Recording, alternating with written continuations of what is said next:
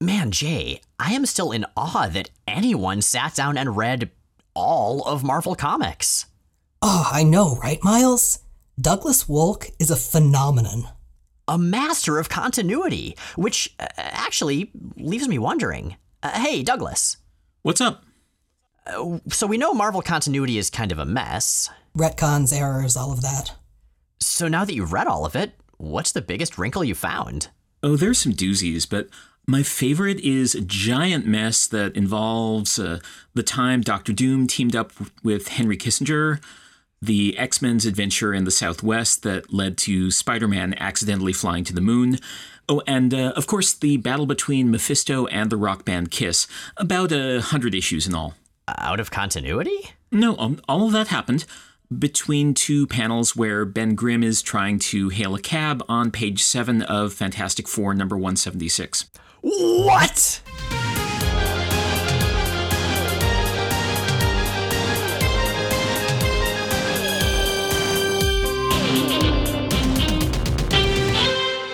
I'm Jay Edidin. And I'm Miles Stokes. And we are here to explain the X Men. Because it's about time someone did. Welcome to episode 345 of Jay and Miles Explain the X Men, where we walk you through the ins, the outs, and the retcons of comics' greatest superhero soap opera. And welcome to a guest most impressive, Douglas Wolk. Douglas, thank you so much for being here. Thank you for having me. So Douglas is a long, long, long time friend of the podcast. I would say since before its its inception, and you may also have heard his voice if you're a comics podcast connoisseur on uh, Doomcast as the voice of Latveria. Indeed. But he is also, and more relevantly, a critic and journalist and author, most recently of the upcoming book All of the Marvels, which, much like this podcast, is basically what it says on the tin. So you sat down and you read all of Marvel Comics. Not in one sitting, but yeah, uh, all of Marvel's in universe superhero comics from 1961 to well, technically 2017, but actually I didn't stop there. I just kind of kept going. What makes someone decide to do that? What how in in in what paradigm do you wake up one day and go, "Okay, this is the, this is it. This is the day that I start just working my way through the entire canon." In one sense, it's it's a stunt. It's Evel Knievel jumping over 50 cars. It's uh, you know, it, it is a trick to give myself a hook to hang something on. It also came from my son. When I started reading comics with him, he announced to me, Hey, Dad, I want to read all of Marvel's superhero comics in continuity order.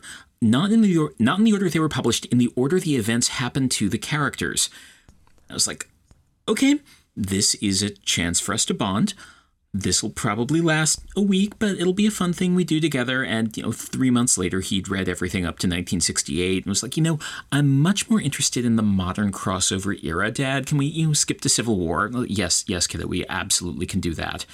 And around then, I started thinking, what would happen if I read all of them? What would the shape of these 27,000 comics, this half million page plus story, serialized over 60 years, written and drawn by people working on a thing so big that not any of them have read the entire thing. What would that look like? What would it look like as a as a shape? And then 5 years later, here I am, a broken man. well, I'm really excited to talk about how you became so broken. But before we move on, I have to ask about that part from the cold open. Seriously, about a hundred issues between two panels of Fantastic Four? It sure is. Uh, they all have to fit in somewhere.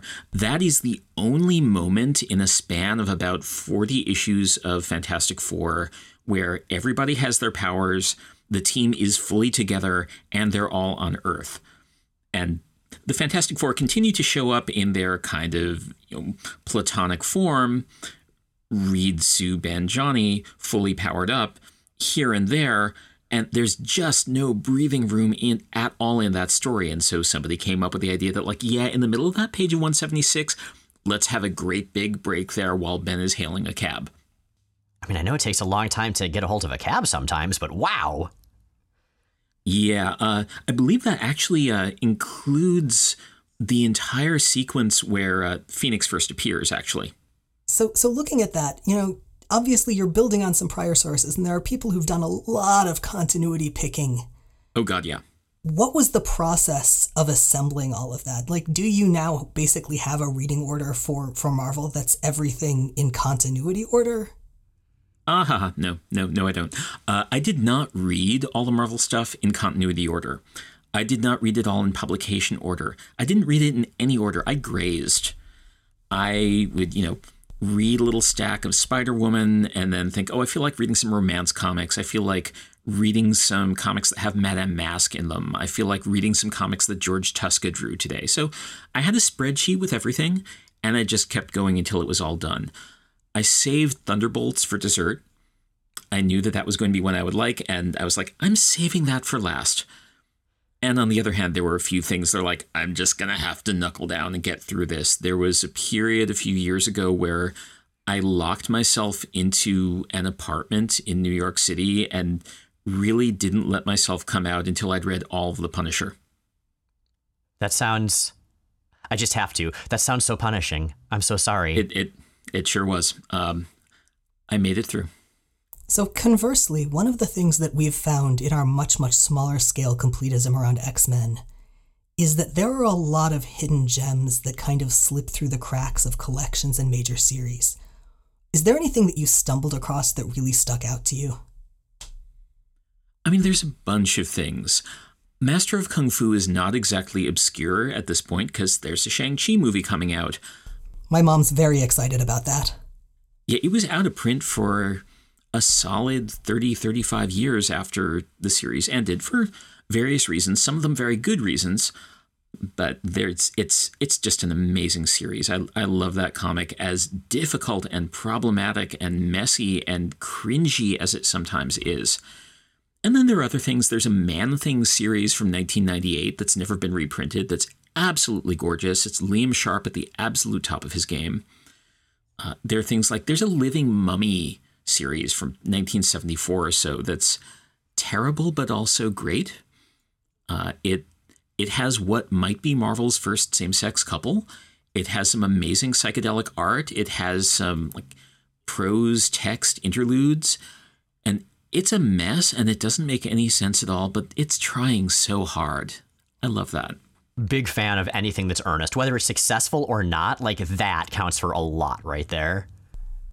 So you were talking about covering Master of Kung Fu and and stuff like that, and I noticed in, in the book uh, the way it's structured, you'll focus on a given I don't want to say series, but sort of section of the Marvel universe, and look at some highlight issues uh, of that. How did you find yourself focusing on the titles that you ended up covering? Was that just the ones you liked the most, or the ones that seemed most significant? Little of column A, little of column B, little of lots of other columns I'm not thinking of right now. Um, so the book came together in a really strange way.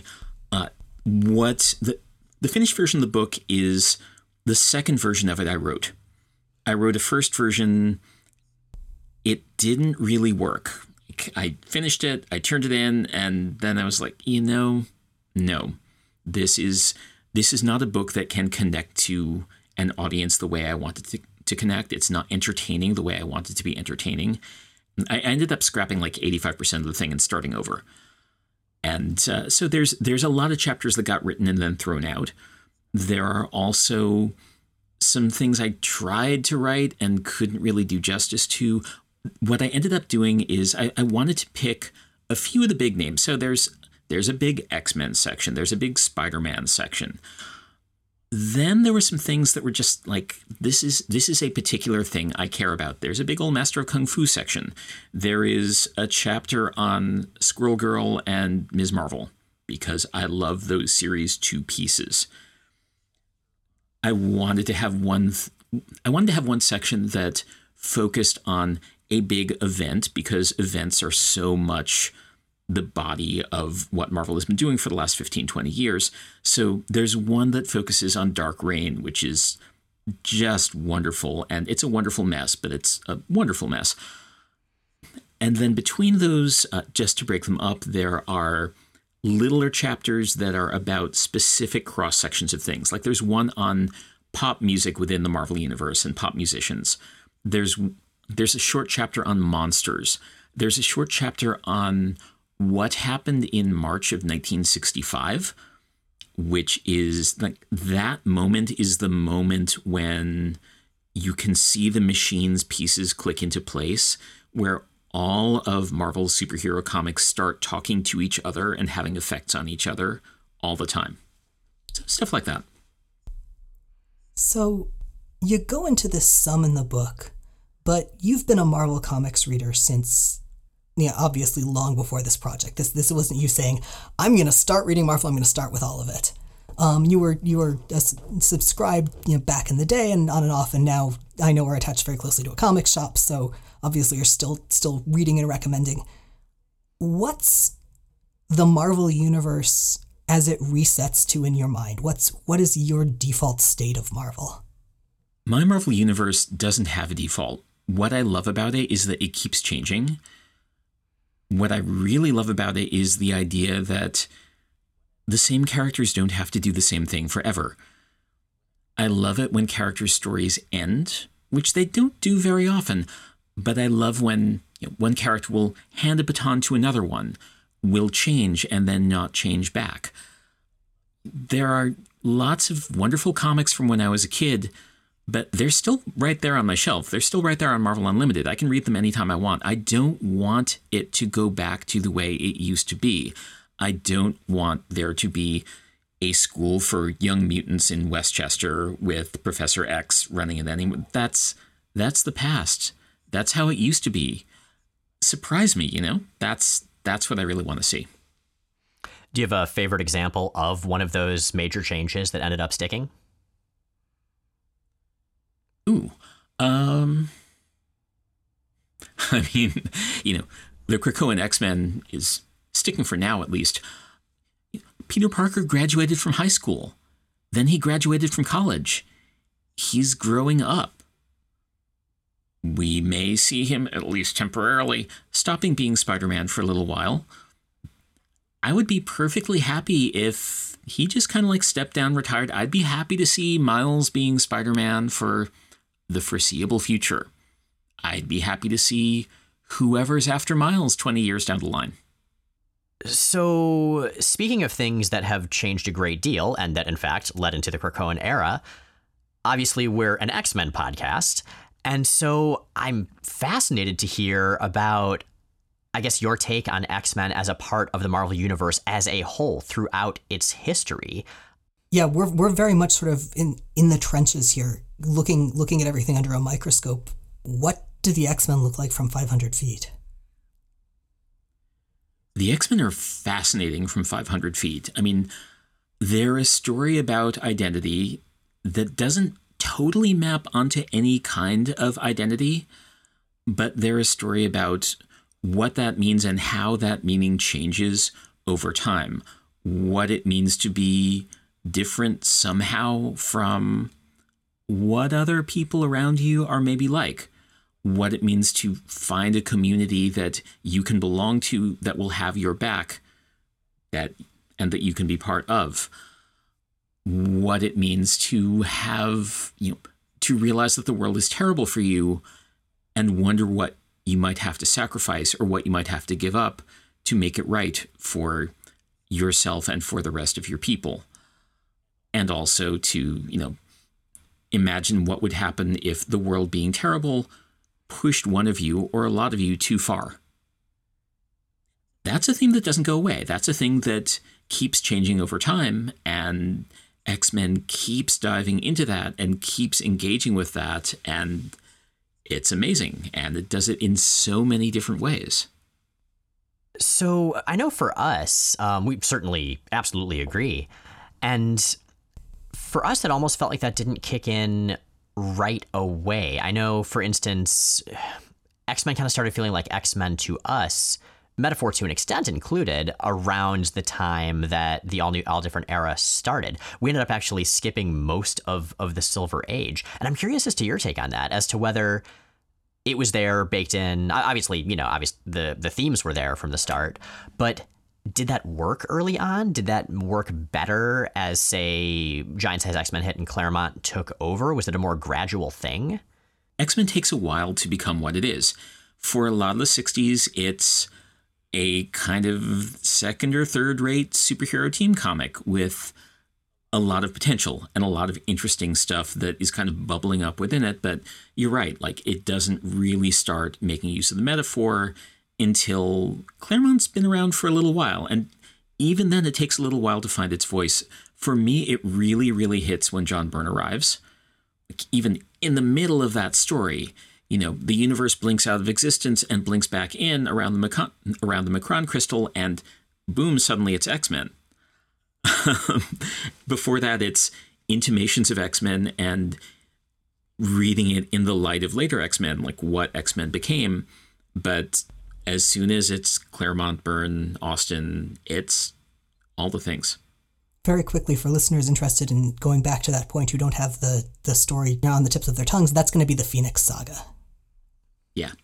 Going on, one of the things that you talked about that I really, really loved was X Men as less a novel or or a grand epic than than ongoing improv, just a, a, an ongoing game of yes and building this this this towering bizarre patchwork edifice. And I was wondering whether that's something that you found specific to X-Men or saw any parallels in other books that have had long long runs by by single single writers or single creative teams. Serial comics, superhero comics, just just because of the way they're constructed, are always an ongoing improvisation to one extent or another. Because after the issue's sent to the printer, you can't take it back. You can't really form your shape of what a hundred issues or a dozen issues or five issues are going to look like without something kind of altering the path. And you can't go back and fix that, but you can take what you've got and keep moving forward one of the reasons that I love crossovers is because they are opportunities for writers to riff on what each other are doing, to notice what somebody else is doing and figure out how to use that to accomplish where you want your own story to go. And when they're done well, like that's what happens. You can see, oh, oh, the fact that you've got an alien invasion going on here, or, you know, a hostile takeover of the US going on here, I can judo that into something that makes X Men or Spider Man or Ms. Marvel or whatever go where it needs to go. And that that's that's a wonderful thing. There are very few very, very long runs at Marvel by one single writer. There are a handful. Doug Moench wrote almost 100 issues of Master of Kung Fu. Peter David wrote, you know, 140 odd issues of Incredible Hulk. I think Dan Slott and Brian Michael Bendis have have this kind of ongoing rivalry for which one of them has written more Spider-Man stories. But even when Slott was part of the Spider-Man Brain Trust, there were four or five writers who were all working together to improvise on each other's additions to the story, to play with each other's subplots to build things on what each other had written and that's like that's the jazz part of it that's the paying attention and building thing that that is the yes and there are no novels in ongoing serial superhero comics that's fine i don't go to them for novels yeah, I, I love that. How you just get riff after riff after riff, and then eventually creators who grew up reading the original creators' work and have their own versions of that that they're creating as fans and as creators. I'm also always interested, though, in I guess the corporate executives who are part of the jazz band. Like, Marvel's a large company. These days, Marvel's owned by freaking Disney. And so I remember being interested, for instance, at the ebb and flow of, say, the X Men and the Inhumans around the time Marvel didn't have the film rights to X Men. Have you found other examples of that where just what was going on on a corporate level or even a cultural level sort of impacted things creatively as well as you went through, you know, all of Marvel? Or conversely, is there ever a point where it really didn't? That's a good question. There are there are you know the first decade of, or so of Marvel it's really like five people you know, determining everything. It's Jack Kirby and Stan Lee and Steve Ditko and Don Heck. And then by the end of the decade, you know, Gerry Conway is there, Larry Lieber is writing the occasional story that's not a Western. Gary Friedrich and you know Denny O'Neil comes in for like three months before he decides that there are greener pastures elsewhere. But it's not that many people. Like I just named basically everybody who was involved, and they were following their instincts. They were taking some directions from Martin Goodman, who was running the company at the time. And there are things that happen that are because of Martin Goodman's doing. There's always an economic aspect to what's shaping these because they're commercial products.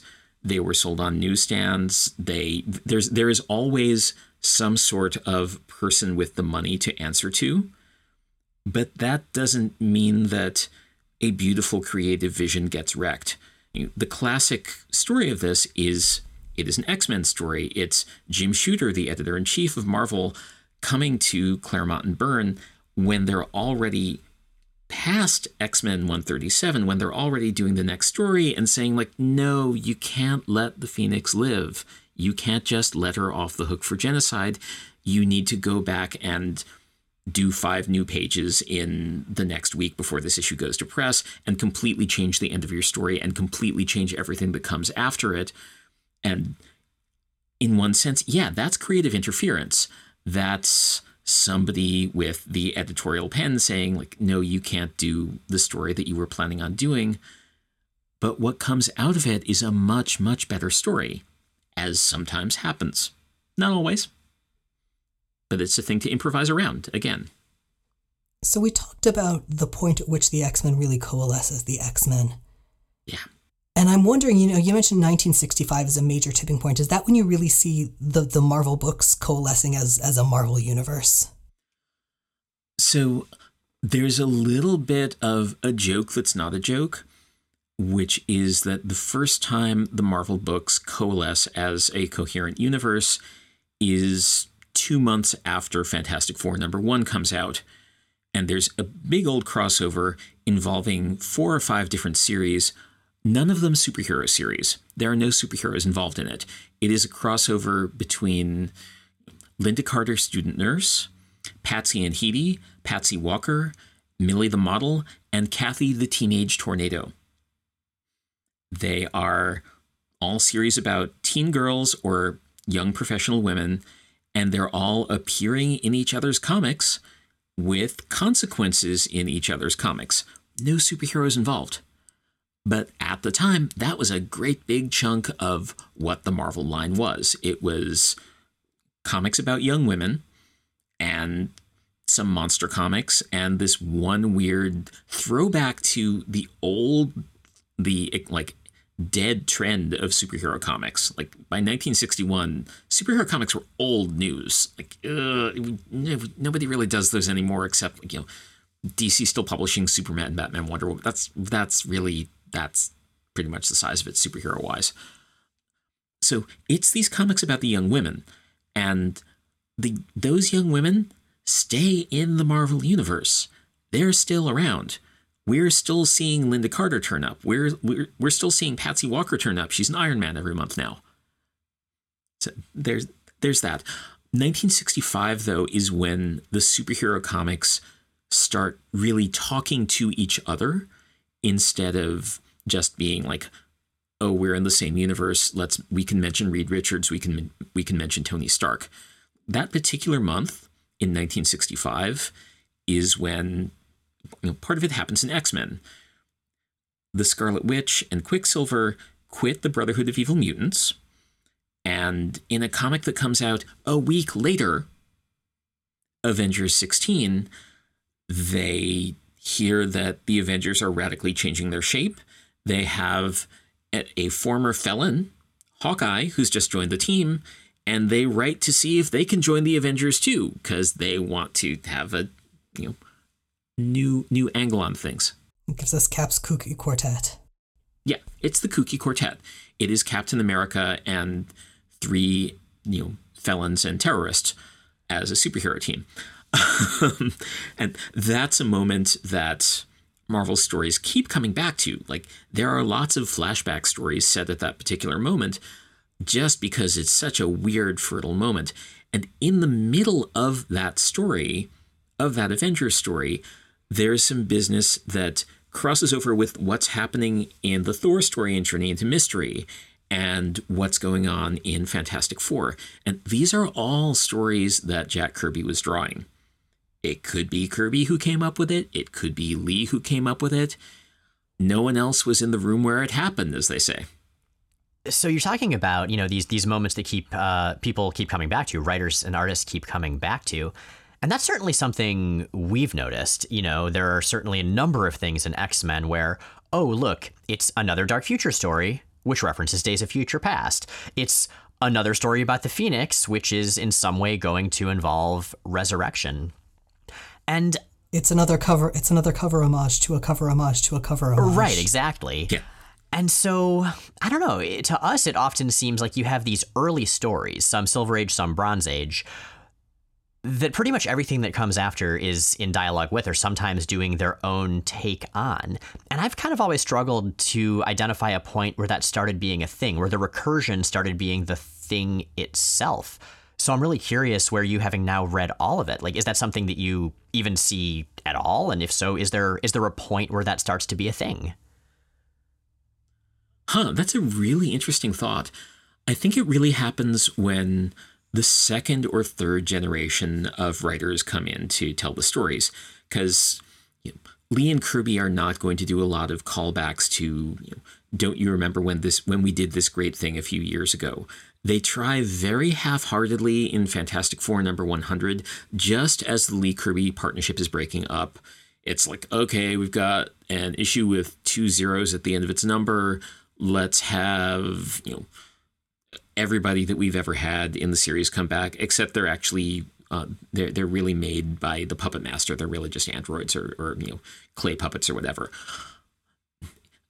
Amazing Spider-Man number 100 uh, similarly is the title of that issue is the summing up, and right before it at the end of Amazing Spider-Man 99, like in a way that's kind of the end of the Spider-Man story or could be the end of the Spider-Man story. It is Peter Parker having reached a point of maturity. He's gotten a regular gig at work. He's thinking about proposing to his girlfriend. Uh, his attitude about crime has changed to the point where he's going on TV and talking about prison reform. And it, you know, it's it is kind of a moment of wrapping up that story, but that's not where the story could end because when you have a successful franchise, it has to go on forever. So that's around 1970, 71 after that, we see Stan Lee kind of steps away from things. Jack Kirby is gone, and we have a generation of writers and artists who have grown up on them. And in some sense, they're they're waiting for Stan and Steve and Jack to come back. They're just trying to preserve things. They're trying to keep things as they were.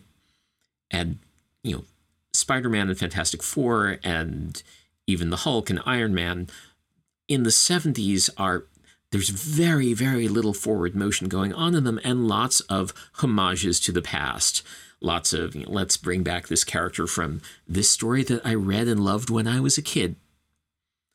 Uh, we've reprinted, you know, Marvel Tales must have reprinted Spider Man No More recently, we can do a scene of Spider Man lifting up the gigantic heavy thing, or sadly walking away from his costume in the trash. Or we can have a Fantastic Four moment where they all put their hands and Ben Grimm's giant orange paw together. Uh, it's don't you remember when we had this great moment? What's interesting is that at the time, a lot of the readers didn't recognize that moment because they were kids. The comics were out of print. They were not in collected editions. They might get reprinted once for a month, and then the reprint would be gone forever. There's no Marvel Unlimited. There's no way to like check something online. It's just living in memory. But once those issues come back into print and have come back into print a couple times, it becomes a thing that is a lot of people's reference point. Specifically, actually, the moment where Spider-Man is lifting up the gigantic heavy thing. Like, you know, he's he's trapped under like a piece of like canted metal, and there's water dripping over him, and he has to somehow lift this impossible weight off him to go save Aunt May or whatever. The first time there's really an allusion to that is around 1980 or so. It's actually in a Hulk story. Um, and it's the Hulk trapped under the same kind of shape. But by a couple of years later, that story has been reprinted three or four times. There's been two different Marvel Tales reprints of it. There's a book called The Best of Marvel Comics that was sold through J.C. Penney. Wow. That you see pop every. Yeah, no, I mean it's it's got a puffy red cover, and you see it turn up every once in a while. This this wonderful hardcover book that reprints the story, and suddenly this has become a reference point for a lot of people. So in the late 80s and the 90s, again and again, you will see Spider Man under a giant fallen device, a giant hunk of metal that's the same shape with water dripping around him, having to lift it up and you know, go rescue Aunt May or whatever. To the point where, you know, by the late 90s, there's one where he's in that position and he thinks something like, huh, I have the funniest sense of deja vu. Uh, there, there is even a little uh, allusion to that scene in Walt Simonson's Thor, uh, the scene where uh, Frog Thor is lifting up the hammer. You know, within my body is the strength of many frogs. Like that's a line from the original story. Within my body is the strength of many men, and Walt Simonson is doing that knowing that there's at least some chance that some of his audience is going to recognize the joke that he's making. This is a technique that I've come to think of as writing for Kurt Busiek.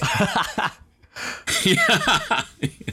yeah, exactly. I had no idea that Thor scene was a reference to Spider-Man. I'm I'm so excited to learn a new thing about Simonson's Thor run. That's wonderful. yeah, no, go back and look at it. You will you will see it totally is that. Uh, and eventually, like this becomes like one of the classic moments of Spider-Man. If you're being a momentist, if you're like, what's what's Spider-Man's greatest hits? That moment is a greatest hit. There's a bit of it that's in the video game from a couple of years ago. There's a bit of it that's in uh, uh, Spider-Man, uh, not, not, Far From Home. What was Homecoming, where you know the the thing has collapsed on him and he's trying to lift it off and go, "Come on, Spider-Man! Come on, Spider-Man!" That is the moment that lets people who are at least a little bit more Spider-Man literate than this is a new character to me go, "Oh." This is a connection. I recognize this. These people know whereof they speak. Um, that's good and bad. Uh, when Tom Brevoort wrote his manifesto for a brand new day, when that started in the Spider-Man books around 2008, one of the things it said, like, can we please stop just alluding to the same three or four Spider-Man moments over and over? So let's lay off the Spider-Man has to lift the big heavy thing. Let's lay off the like Spider-Man has to rescue the woman falling from the bridge. Like let's let's give that a rest for a little while and try to come up with some new moments that we can allude to later on. And I'm curious to see where that's going. There are not a lot of those in the last 10 or 15 years that work quite the same way. Occasionally, you'll see one pop up. Um, sometimes it is an infamous moment rather than a famous moment. There are lots of callbacks to Captain America's Do you think this letter on my forehead stands for France? yup.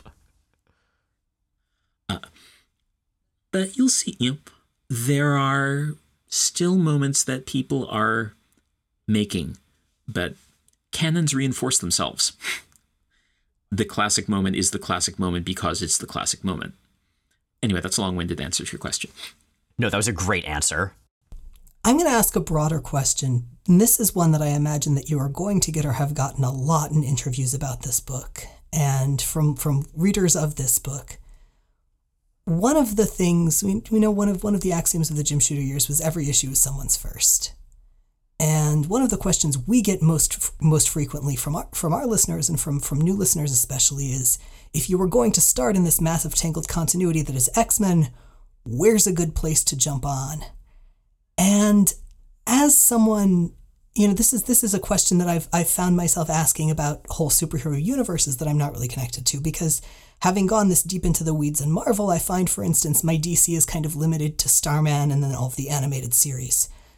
So conversely, to, to a reader who wanted to start reading Marvel Comics now, with all of the reprints that are out there, with eBay, with, you know, all of Marvel Unlimited out there, Um, and with the knowledge that, of course, everyone's going to have different tastes and everyone's going to have different different ideal jumping on points. What would you say is the most representative starting point for someone who wants to read Marvel and get a sense of what they're getting into? Oh, good lord. Um, that is a really good question. It's a question that I actually kind of tried to tackle some in all of the Marvels. Uh, there's a chapter that's called Where to Start or How to Enjoy Being Confused. It is a gigantic, gigantic, gigantic story. There is no one clear path into it. There are lots of things that are kind of marked as entrances. Anything with a number one on the cover is or should be, should be, it isn't always, but should be a path in. But part of not just the experience of them, but the fun of them is being confused and then finding your way out of that confusion. You find something that ideally somebody you know likes. You know, comics are a social medium. But from that, you're going to pick it up and you're going to miss a lot of what's going on. You're going to be perplexed by a lot of what's going on. That's unavoidable and it's okay. Just make a note of what the confusing things are. The confusing things will almost always be proper names, proper nouns. Write them down. The story might explain itself, it might not. If it doesn't, and you really want to know what something is, then go look it up. That will tell you what to look at next. If the story makes sense enough to have an emotional effect on you, even if you don't know what all the names are and what all the references are to, then it's working. If it doesn't have that effect on you, it's not working. Go pick up something else. in terms of where to start with X Men, I mean, there's lots of people who, if if you ask people what is the first issue of X Men that you read, you ask 30 people, you're going to get 30 answers. That's fine. Everybody was confused at first. Everybody had their own head canon that they built. Everybody had their own ways of finding out what they were missing or overlooking what they were missing or just tabling those questions because they were already emotionally involved with the story, and that's all that matters. You can go back to it and reread it later on, it'll open itself up to you. All that said, I really like House of X Powers of 10. like, it's, it is such a great introduction to the X Men's world that is also just an absolute gift to people who have been reading X Men already for 40 years and people who read X Men pretty intently for two or three years, 10 or 15 or 20 or 30 years ago, and then have been away from it since. Like, it's all of those things. That's kind of the magic of it.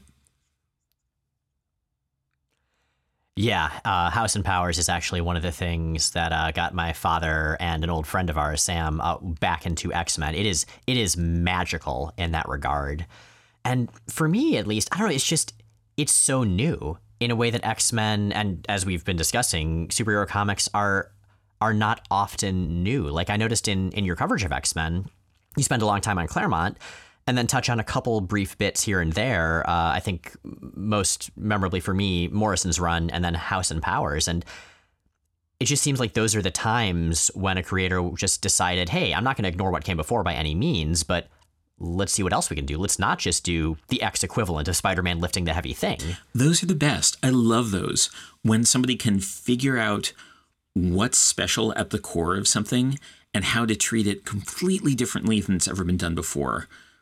That's that's the magic of these ongoing franchises when you can take this theme that some other writers, some other artists have done in the past and come up with something that it suggested to you, something that it inspired, not just calling back or, you know, a, doing it like Hank Williams would have done.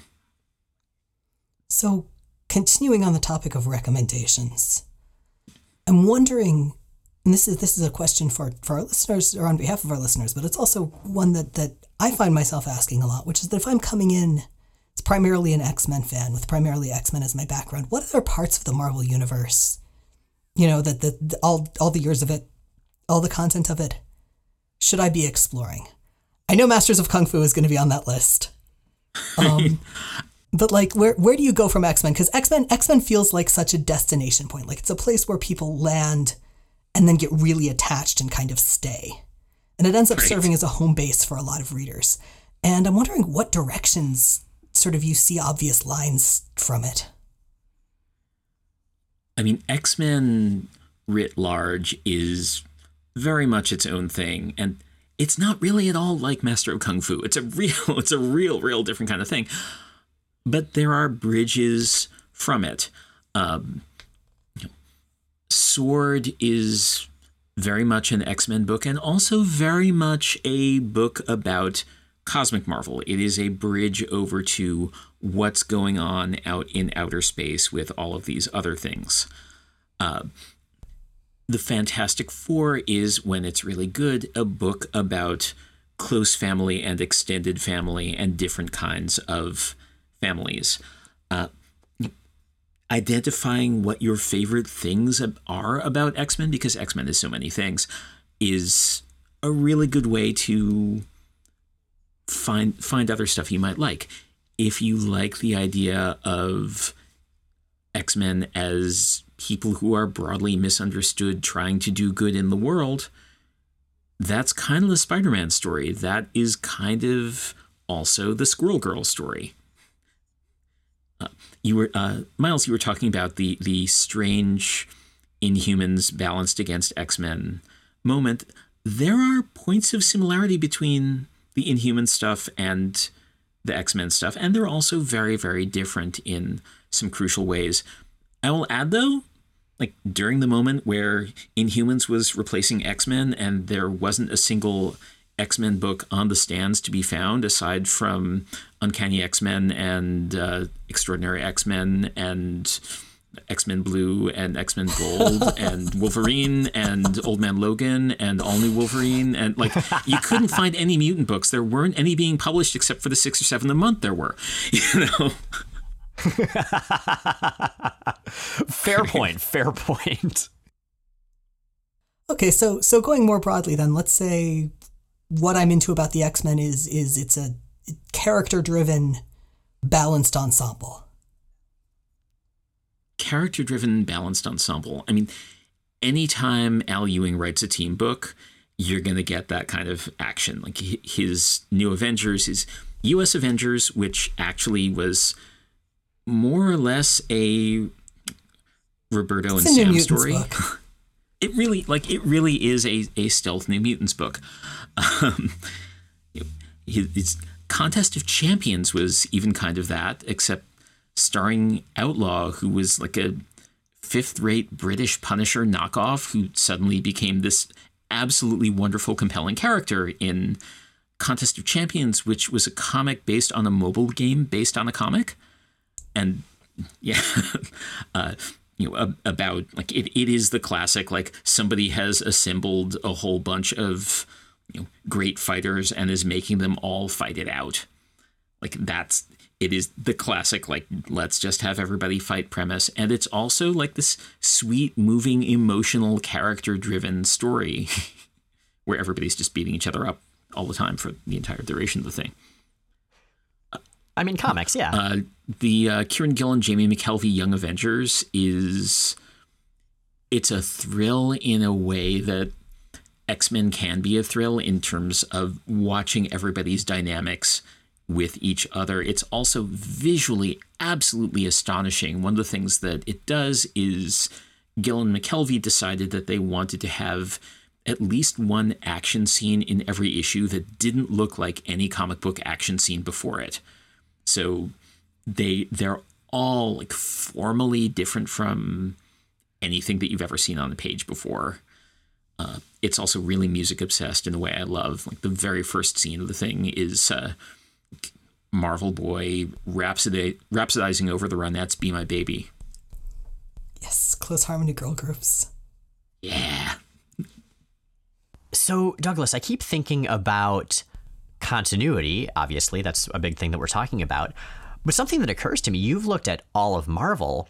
And one of the things that makes Marvel, I don't know about unique, but certainly uh, notable, is that it has had one continuity. Like even the multiverse is still crammed into one continuity. Everything counts, everything happens. And then I think of something like DC, which sometimes is that way and sometimes isn't. It just keeps rebooting itself with different crises, albeit, you know, they all still factor in somehow.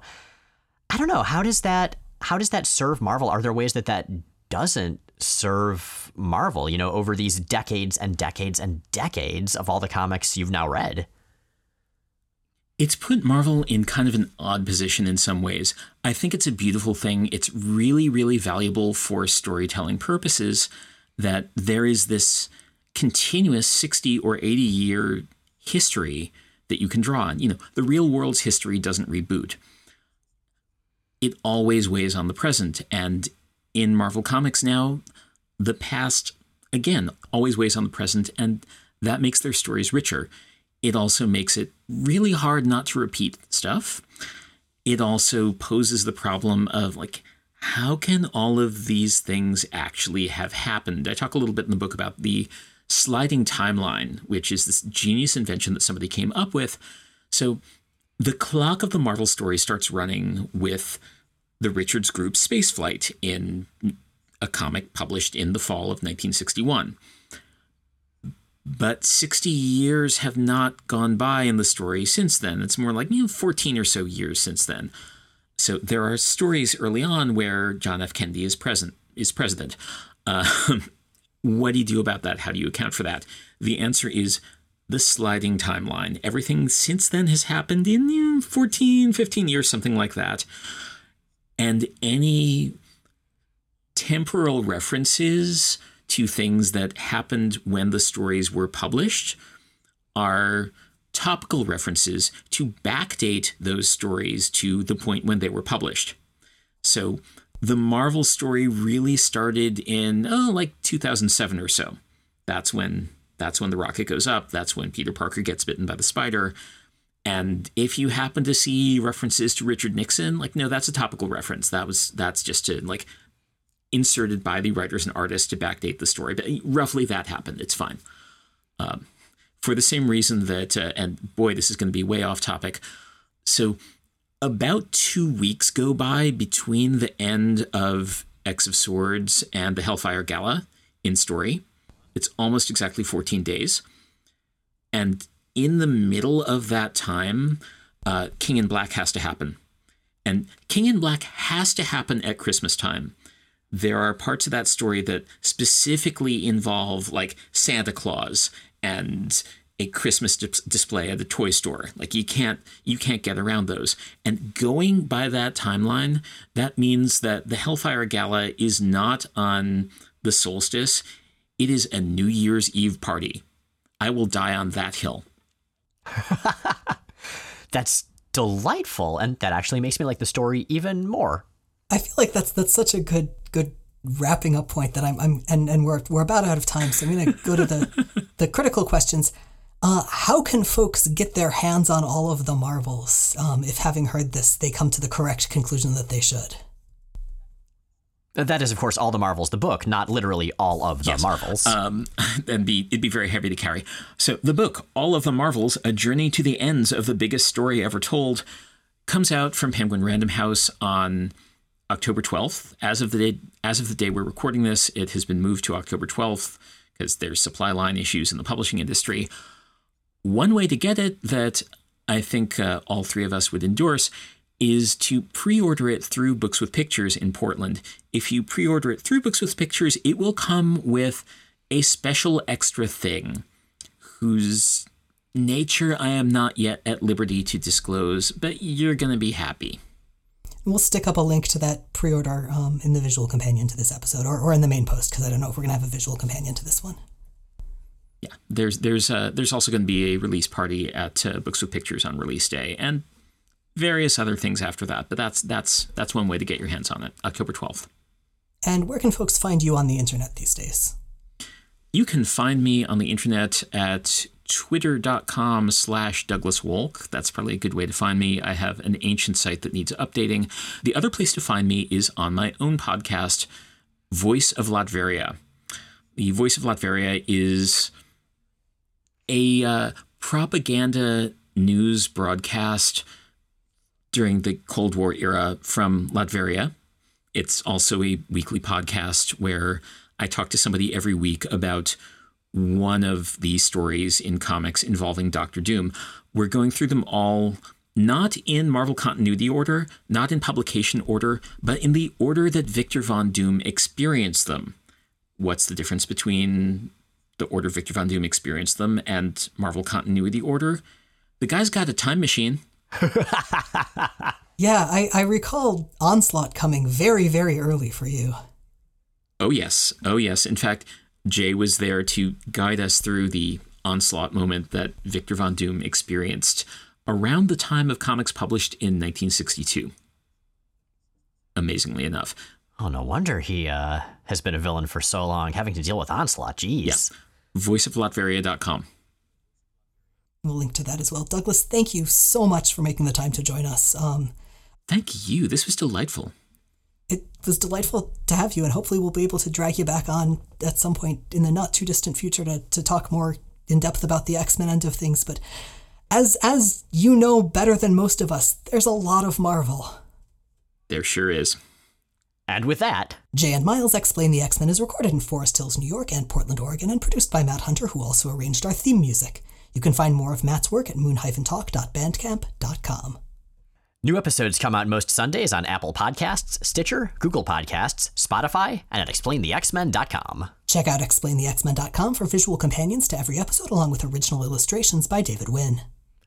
Our show is 100% listener supported. If you'd like to help us stay on the air and ad-free, check out the Patreon link at the top of explainthexmen.com. Next week, we're back to the comic books, finally taking a long overdue look at Onslaught? The Wolverine Solo Series.